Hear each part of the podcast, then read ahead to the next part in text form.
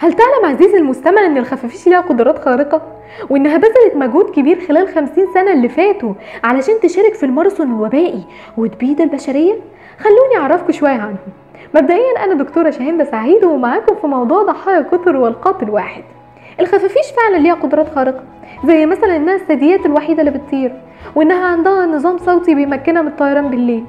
بتعيش الخفافيش في المناطق الاستوائية وبيوصل عددها إلى أكثر من 1400 نوع مقسمة ل 20 عيلة حول العالم.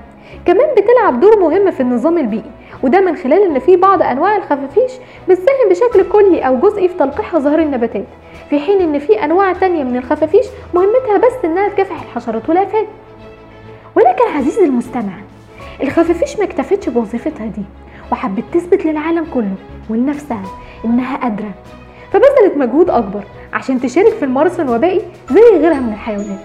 في سنة 67 ساعدت على انتشار الماربرج فيروس واللي كان 90% من حالاته مميتة. وفي سنة 76 ساعدت على انتشار الإيبولا واللي مازال منتشر حتى الآن في غرب أفريقيا. وفي سنة 94 ساعدت على انتشار الهندرا فيروس في أستراليا. وما اكتفتش بده لا. كمان هي شاركت في إنها تكون المصدر الأكثر شيوعا لانتشار السعار في الولايات المتحدة. وغيرها طبعا من الفيروسات التانية زي النيبا فيروس السارس والميرس وطبعا حبيب الملايين كوفيد 19 ولكن السؤال هنا إزاي الخفافيش عندها كل الفيروسات دي ومش بتتصاب بالمرض الإجابة هنا بتتلخص في قدرتها على الطيران.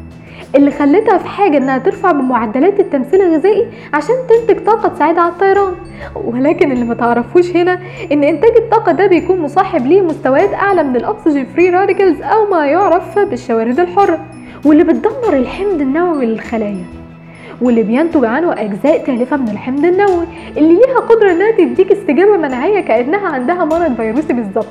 وعشان اديك استجابة مناعية فأنا محتاجة الطاقة.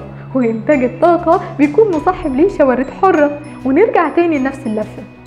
فقامت الخفافيش فكرت. وقالت لأ أنا لازم أطور من نفسي وأمنع الاستجابة المناعيه دي بأي شكل عشان ما اتصابش بالمرض وأكون قادرة بس إن أنا أنشره وأبيد البشرية. وحقيقي ده كان من خلال خطتين.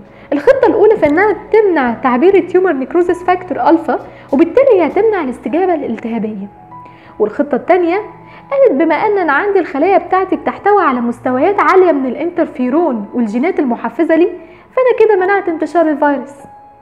ده كان نهاية موضوعنا ضحايا كثر والقاتل واحد. تقدروا تعرفوا عنه معلومات تانية من خلال مجلتنا مجلة ويزن فارما كان معكم دكتورة شاهين سعيد.